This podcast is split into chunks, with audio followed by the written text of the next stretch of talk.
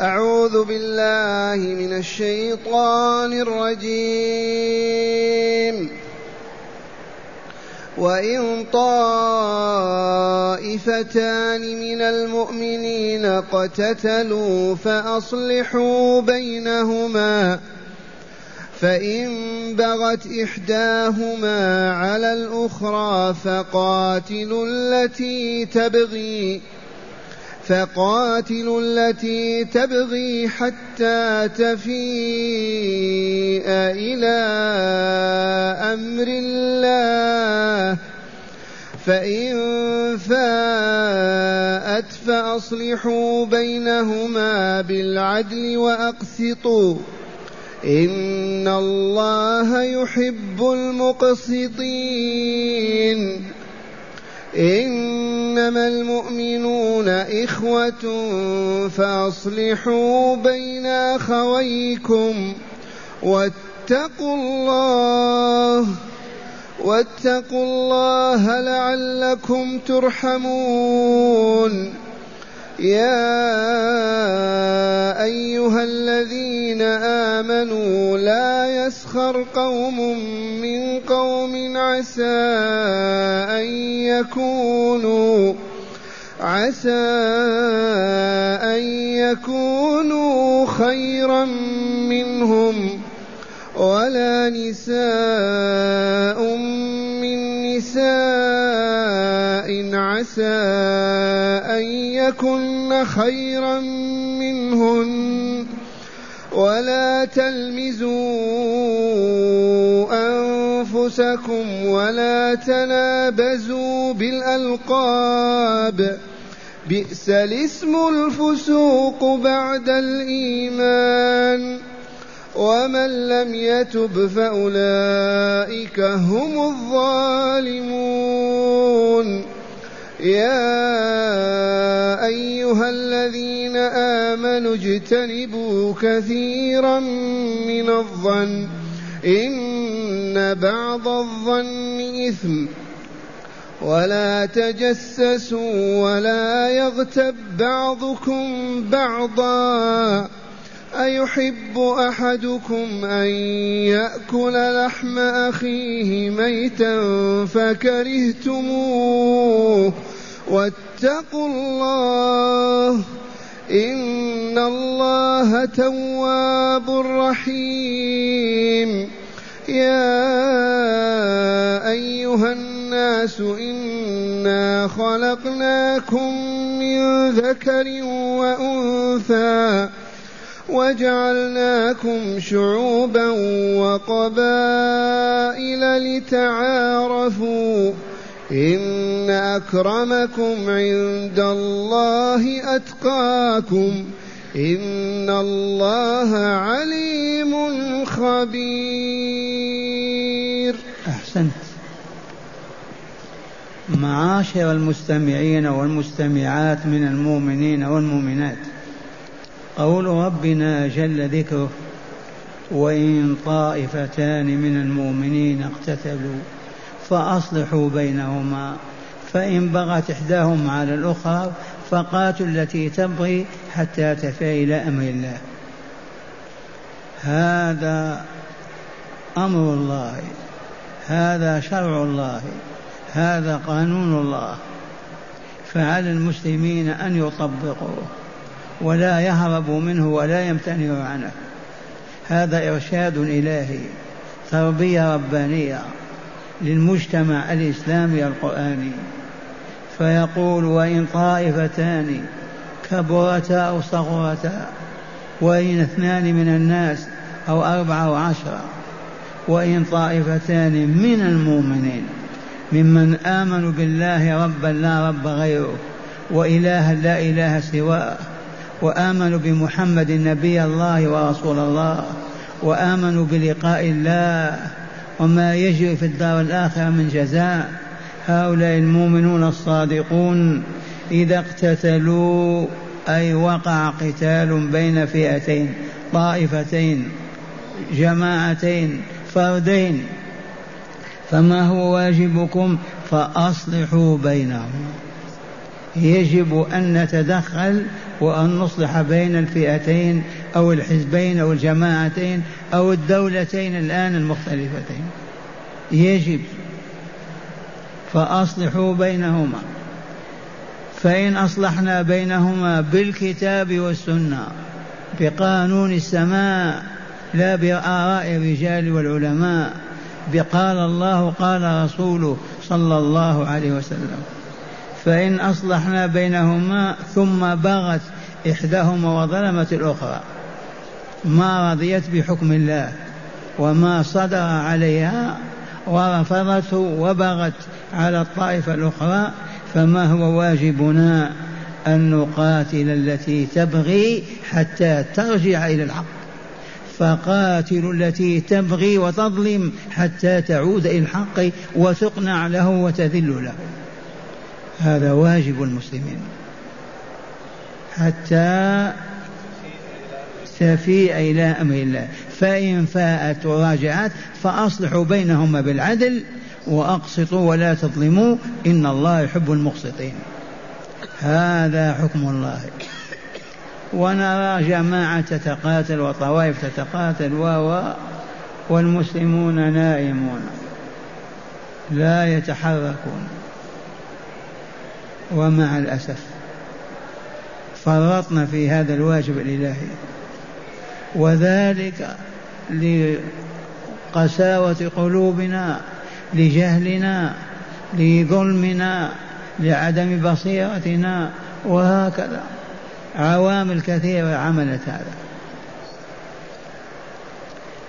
وإن طائفتان من المؤمنين اقتتلوا فأصلحوا بينهما فإن بغت إحداهم على الأخرى فقاتل التي تبغي حتى تفيء إلى أمر الله. فإن فاءت فأصلحوا بينهما بالعدل وأقسطوا. إن الله يحب المقسطين. ثم قال تعالى حكم آخر إنما المؤمنون إخوة فأصلحوا بين أخويكم واتقوا الله لعلكم ترحمون. يشجعنا على أن نقوم بذلك الواجب. المؤمنون إخوة. المؤمنون إخوة. المؤمن أخو المؤمن. أخوة أعظم من أخوة النسب. المؤمنون إخوة.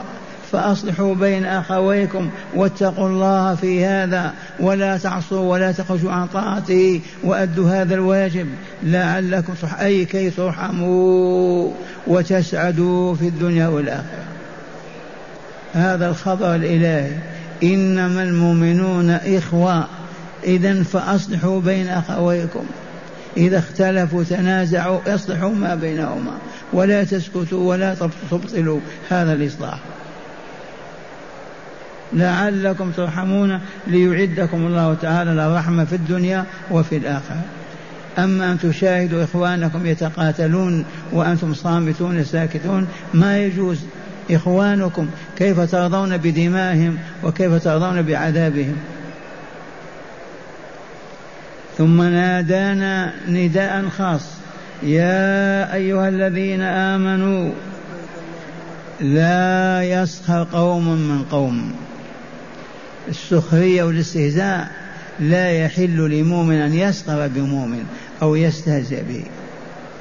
لا يحل لمؤمن أن يسخر بمؤمن يستأذي به ويضحك عنه ويستخف به ولا يبالي به أو يهينه ولا يبالي بكرامته. حرام هذا. لا يجوز. لا يجوز أن يسخر مؤمن بمؤمن. لا يا أعمى ولا عرج ولا فقير ولا ولا ولا. لا يسخر قوم من قوم. عسى أن يكونوا خير منهم. المسخور بهم يكونون عند الله خير من الساخرين منهم قطعا بدون شك. عسى تفيد التحقيق من الله. عسى أن يكونوا خير. ولا نساء أيضا من نساء فلا يحل لمؤمن أن تسخر بمؤمنة أو تستهزئ بها أو تستخف بها أبدا. عسى أن يكون خيرا منهن أيضا. المستسخر بها والمستهزئ بها قد تكون عند الله خير من الساخرة المستهزئة. سبحان الله هذا تطهير المجتمع ليصبح المؤمنون ربانيين كالملائكة في السماء. وتم هذا في القرون الذهبية الأولى. ولا نساء من نساء عسى أن يكون خيرا منهن. ثانيا ولا تلمزوا أنفسكم ولا تنابزوا بالألقاب. اللمز الطعن لا تطعن في أخيك. أبدا. ولا تنابزوا بالألقاب. اسكت يا كافر اسكت يا أعمى يا مجنون يا فاسق يا كذا. لا يجوز هذا الكلام أبدا. يا أهل الخير يا عبد الصلاح يا كذا. نعم. أما اللقب هذا والكنية بهذه الألفاظ المحرمة لا يحل أبدا. ولا تلمزوا أنفسكم تطعنوا هذا به كذا هذا عنده كذا هذا يقول كذا. يأكل بعضهم بعضا هذا لا يجوز في الإسلام أبدا. تجلس مع المؤمن سنة كاملة ما تسمع يقول فلان في كذا أو فلان به كذا أبدا. لا تلمزوا أنفسكم ولا تنابزوا بالألقاب. يا فاسق يا كذا يا كذاب. لا يجوز هذا أبدا. ثم قال تعالى بئس الاسم الفسوق بعد الإيمان. ما أقبح من كلمة يا فاسق. فكيف تقول لأخيك يا فاسق؟ أو يا كاذب أو يا فاجر. بئس الاسم الفسوق بعد الإيمان. ومن لم يتب فأولئك هم الظالمون. من لم يتب من اللمز والطعن والتنافس بالألقاب ما تاب والعياذ بالله فهو من الظالمين. والظالمون هلك عند الله عز وجل. ثم قال تعالى أيضا يا أيها الذين آمنوا لبيك اللهم لبيك. يناديكم بعنوان الإيمان لأن الإيمان روح والروح إذا حلت في الجسد العين تبصر والأذن تسمع واللسان ينطق واليد تأخذ وتعطي والرجل تمشي. وإذا خرجت الروح بقي الجسد جمادا. فإذا حل الإيمان في الجسم أبصرت العين ما يريد الله أن تبصره. سمعت الأذن ما يريد الله أن تسمعه. تناولت اليد ما أذن الله له في ذلك. وهكذا. وإن فقدنا الإيمان متنا. لا العين تبصر ولا الأذن تسمع. يا أيها الذين آمنوا اجتنبوا كثيرا من الظن. ابتعدوا عن كثير من الظن. لماذا؟ إن بعض الظن إثم. ابتعد عن الظن بإخوانك. لا تظن في الشيخ فلان كذا. ولا في السيد فلان كذا ولا في الشيخ فلان كذا. أبدا لا تظن بإخوانكم إلا الظن الحسن. الظن السوء ما يجوز. أبدا.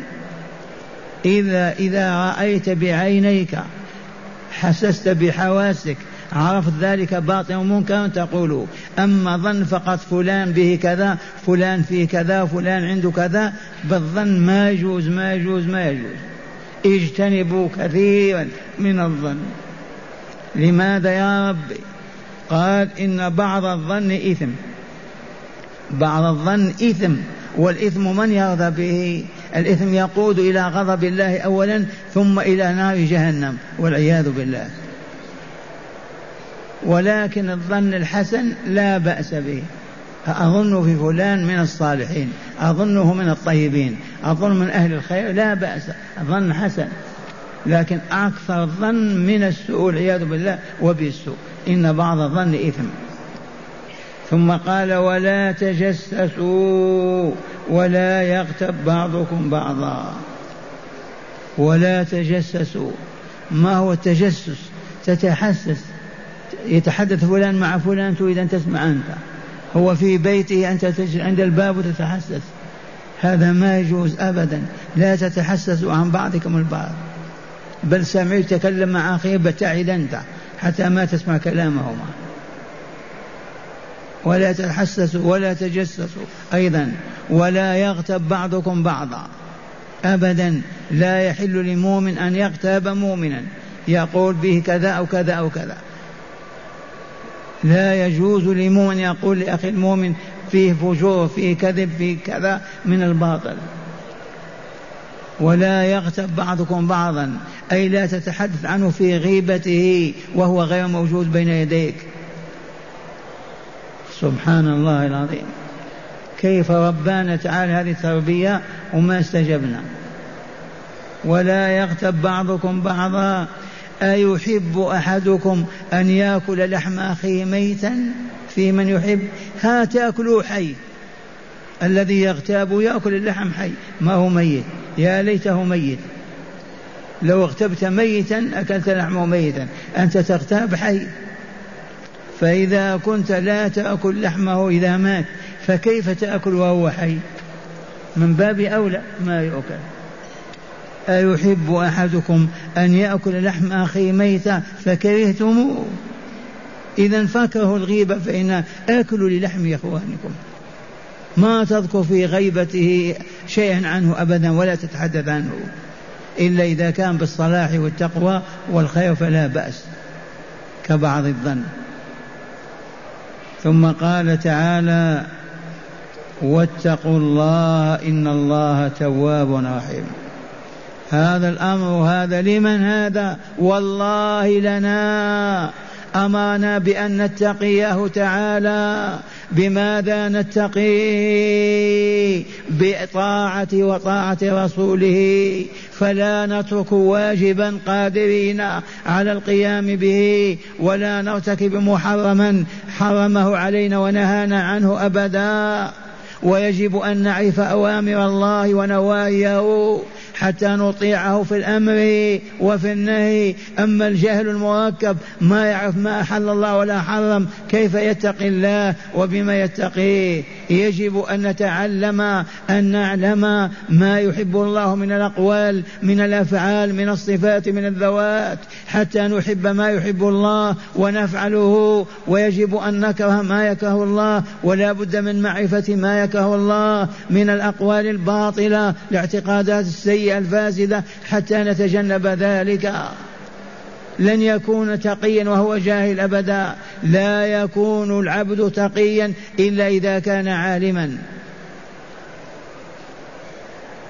ها نحن مأمورون بتقواه وإلا لا؟ ماذا قال تعالى؟ واتقوا الله إن الله تواب للتائبين رحيم بالعابدين المؤمنين. توبوا إلى الله.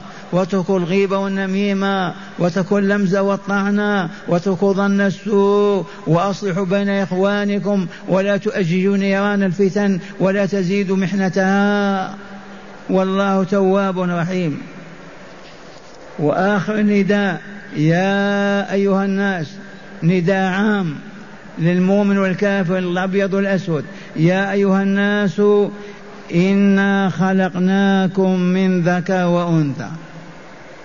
آدم ذكر وإلا لا حواء أنثى وإلا لا أبي موسى ذكر وإلا لا أمي فاطمة أنثى وإلا لا وهكذا من ذكر وأنثى. في من يقول لا خلقكم من ذكر وأنثى وجعلناكم شعوبا وقبائل من تلك الشعوب من فعل بنا هذا؟ الله عز وجل. لتعارفوا السر في جعلنا شعوبا وقبائل لنتعارف ما السر في التعارف التعاون. إذا تعارفنا تعاوننا القريب مع القريب والبعيد مع البعيد. السر في كوننا قبائل وطوائف. وهو من أجل أن نتعاون على البر والتقوى.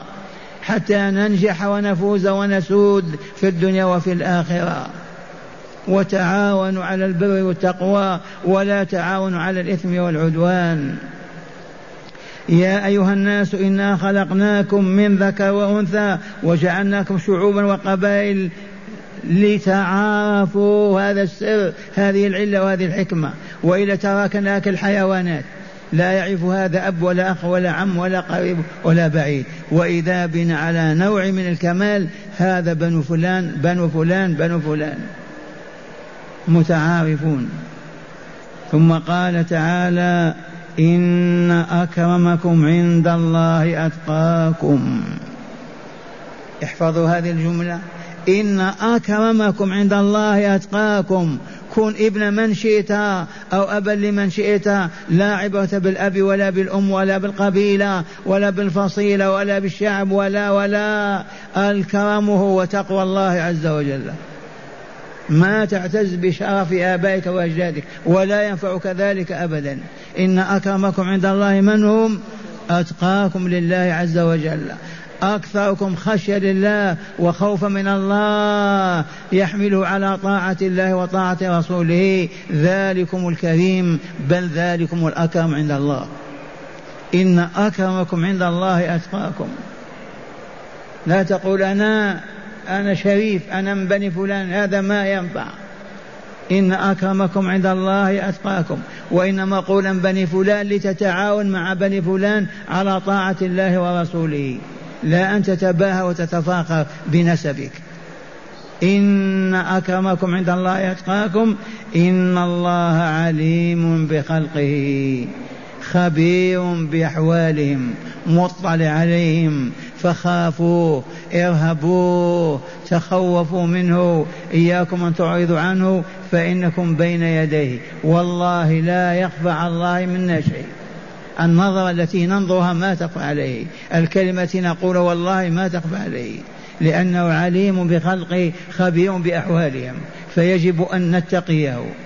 يجب أن نتقي الله. عبد الله اتق الله أولا. اعرف ما يحب الله وما يكره. ثانيا افعل ما يحب واترك ما يكره وتلك هي تقوى الله. وبذلك أنت التقي وبذلك أنت الولي. أما جاهل يتخبط ما يعرف الحلال من الحرام ولا الواجب من المكروه ولا ولا كيف يتقي الله؟ ما يكفي يتقي الله أنه فقط ما يزني؟ لماذا يغتاب؟ لماذا ينمم؟ لماذا يأكل أموال الناس؟ لماذا؟ لماذا؟ يجب أن نعرف كل ما حرم الله لنجتنبه ونبتعد عنه. يجب أن نعرف كل ما أوجب الله لننهض به ونقوم به ونؤديه لله. وبهذا نكون أولياء الله. لا خوف علينا ولا حزن ينالنا. لا في دنيانا ولا في أخرانا إذ قال تعالى ألا إن أولياء الله لا خوف عليهم ولا هم يحزنون. من هم أولياؤك يا ربنا؟ قال تعالى الذين آمنوا وكانوا يتقون.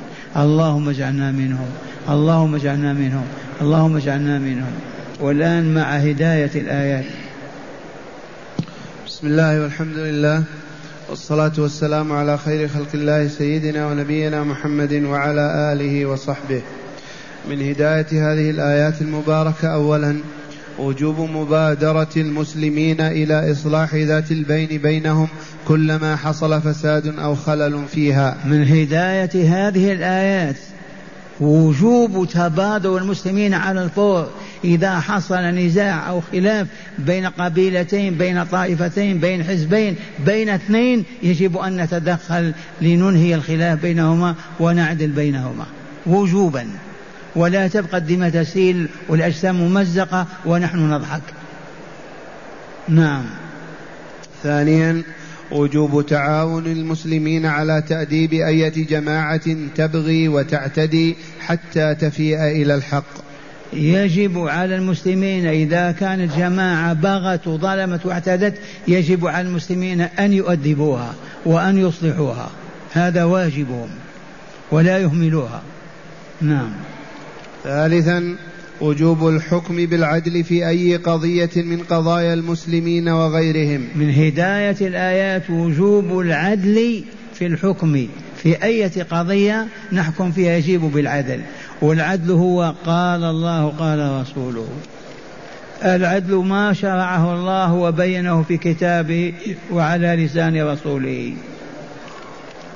قال الشيخ في النهر روى مسلم عن ابن عمر عن النبي صلى الله عليه وسلم أنه قال المقسطون عند الله تعالى يوم القيامة على منابر من نور عن يمين العرش الذين يعدلون في حكمهم وأهليهم وما ولوا.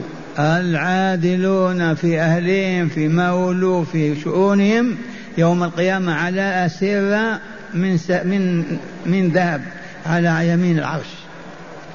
هؤلاء هم العادلون المقسطون. نعم.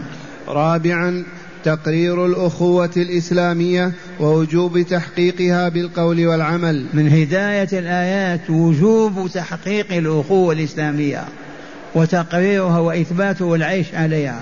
إننا إخوة إننا مسلمون.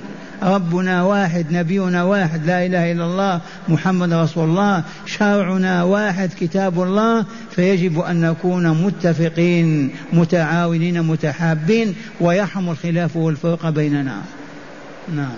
قال الشيخ في النار الآية دليل على أن اسم الإيمان لا يزول بالبغي فإن الله تعالى قال بين أخويكم. لطيفة علمية كون الإنسان ظلم أو قاتل ظلما لا يسلبه ذلك من إيمانه بل يبقى مؤمنا ولكن فاسق فاجر ظالم وذلك لأن الله قال وأصلحوا بين أخويكم وهم يقتتلون أو يقتل بعضهم بعضا.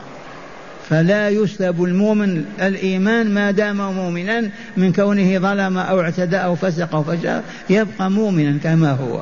نعم. وقد روي أن عليا سئل عن قتال أهل البغي من أهل الجمل وصفين أمشركون هم قال لا من الشرك فروا. إيه. فقيل أمنافقون؟ قال لا لأن المنافقين لا يذكرون إيه. الله إلا قليلا. إيه. فقيل له فما حالهم؟ قال إخواننا بغوا علينا. إخواننا ظلمونا. نعم. خامسا حرمة السخرية واللمز والتنابز بين المسلمين. حرمة السخرية واللمز والهمز بين المسلمين. ما عندنا إلا ما نعتقده في قلوبنا من الحق والخير نقول بألسنتنا. أما الطعن في الناس أما غيبتهم أما النميمة هذه المحرمات المسلمون براء منها بعيدون عنها كل البعد. لأن الله قال ولا تنابزوا بالألقاب ولا يغتب بعضكم بعضا. نعم.